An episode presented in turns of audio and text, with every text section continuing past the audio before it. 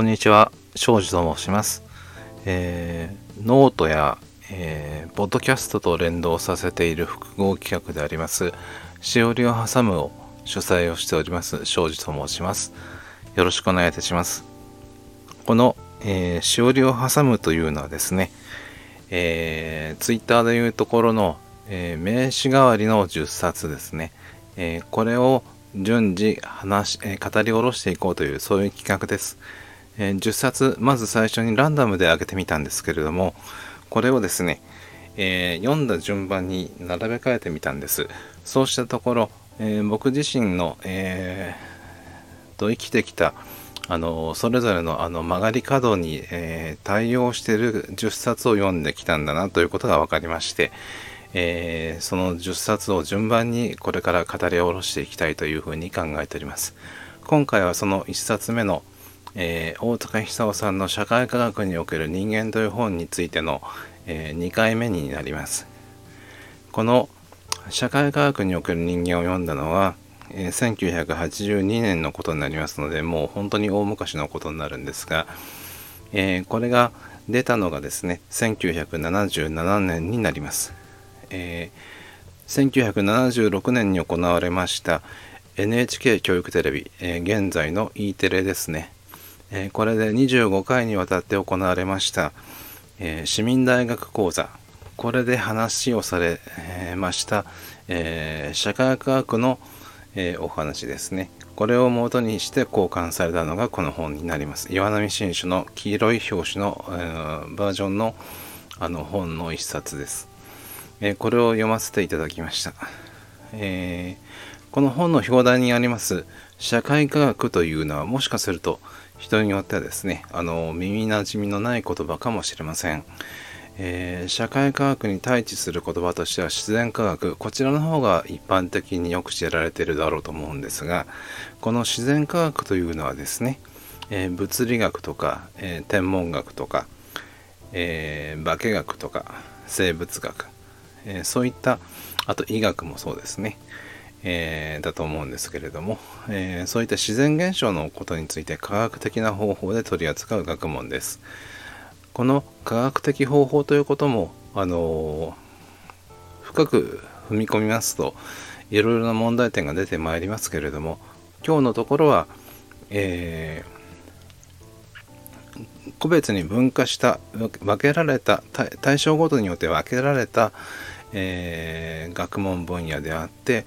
えー、論理的因果論的に、えー、記述を進めていく、えー、学問だというふうにお考えいただければよろしいだろうと思います。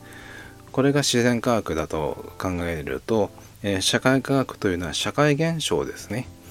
え取り扱う、え学問分野だとお考えください。ですので、えその社会現象の領域ごとの例えば経済現象を扱う経済学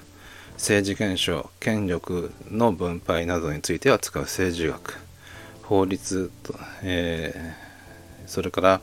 えー、教育学も社会科学の一分野と考えてもいいかと思いますそれから社会学ですね、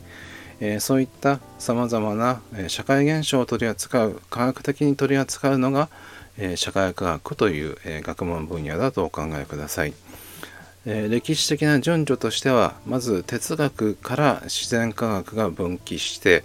えー、その後に自然科学の成功に、えー、を踏まえた上で、え社会科学社会現象についても、え科学的に記述をしていこうというのが、えこの社会科学だとお考えいただいてもよろしいかと思います。一方で人文科学という言い方をする場合があります。ただ僕はこの人文科学という言い方よりも人文学というのがより適切だろうと思います。先ほど科学というのが分化した学問というふうな言い方をしましたけれども、えー、ここでの、えー、人文学あるいは人文科学と言われている学問分野の中には哲学や歴史学文学それから美学倫理学などが含まれていくわけなんですけれどもこういった学問分野ということと科学的方法ということが必ずしも適合的ではないということもあるので僕は人文科学というよりは人文学と言っておくのがよろしいだろうかと思っております。まあ、このように考えるとあの社会科学というにおける人間というものの全体としてはその社会現象を取り扱う学問的分、えー、方法の中において人間という課題設定がどのように、えー、行われるかどのように人間が取り扱われるのかということが、まあ、そういう意味合いが、えー、含まれているというふうに考えられるわけですね。実際著者の大塚久夫さんもそのように、え述べていらっしゃいます。で先ほども申し上げましたように1976年に、えー、この講演が行われているわけなんですけれども、えー、なんでこんな古い、えー、本についての古い読書体験ですねこれについて語ろうとしているのかということについて少し申し上げますとやはりあのこれは僕にとってはあの避けて通れない、え、つまりは、えー、読書の傾向とか本の選び方とか本の読み方とかといったことをある程度方向づけたいや場合によっては決定づけたとさえ言えるのがこの「社会科学における人間」という本なんです。えー、ですので、えー、この本を10冊取り上げ僕の読書体験の中でも10冊ということを考えた場合なんですけど避けて通れないえー、一冊であろうかというふうに考えられます。で、えー、この本の主な内容についてお話を簡単にさせていただきます。えー、この本では、えー、3つ論点をあの柱として、え取り上げますとまず1つが、えデュフォーダニエル・デュフォーですね、え17世紀から18世紀にかけて生きたイギリスの人ですけれどもロビンソン・クルーソーというあの孤島に流れ着いた人間男が、えー、生活を切り開いていくというそういう孤島であの一人たった一人で生活を切り開いていくという、まあ、途中で、あのいろいろな登場人物も含めて出てきますけれども、あのたった一人の男がですね、えー、生活をしていくというそういう物語です。よく知られてる話だと思いますけれどもその物語の中に見られる、えー、人間類型論この人間類型というのは大塚久夫さんの造語だと考えていいと思いますけれども、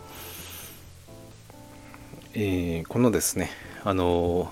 なんでえどういう行動類型を持っていると行動パターン行動様式を持っているとこのえ、このような生活が成り立って成り立つのかということについて述べたのがこのえ、ロビンソン・クルーソーについての記述です。それからもうあと2つですけれども1つが、えー、カール・マルクスの経済学において人間というものがどういうふうに取り扱われているのかどういうふうに組み入れられて経済学が成り立っているのか。同じような観点からマックス・ウェーバーという社会学者、えー、とりわけその彼の、えー、宗教社会学というジャンルにおいての、え人間の問題。この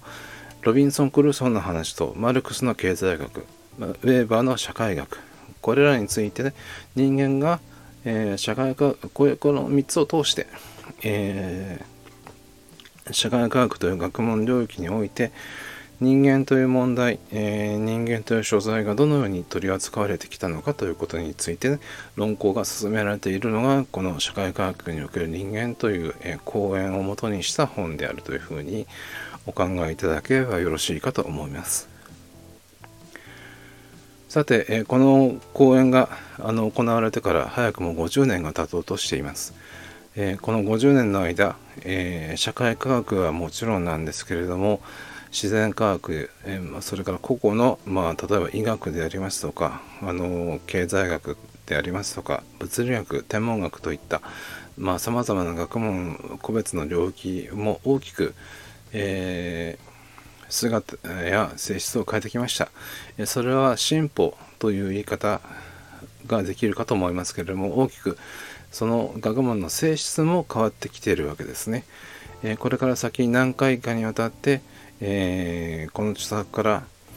えー、その学問が変わってきたということはまあそれはそれとしてなんですけれども、えー、今もって何を学べるのかということをその本の内容の解説に重点を置くということではなくてですね何が学べるのかということについて考えたことについてお話をしてまいりたいと思っております。えー、次回はえー、先ほど申し上げましたダニエル・ディフォーのロビンソン・クルーソーの、えー、話に見られる人間類型論ということに基づいたお話をする予定でおります。えー、近日中にレジュメを書いてお話をさせていただきたいと思います。え繰り返しますが、えノートで、えレジュメを公開しております。今話をしたことが、え反映できてればいいなと思っております。えノートもぜひご参照ください。えー、ご清聴ありがとうございました。この話は、ポッドキャストでもお話を、あの、配信がされるように設定がされております。では、えー、本日はここまでといたします。ありがとうございました。失礼いたします。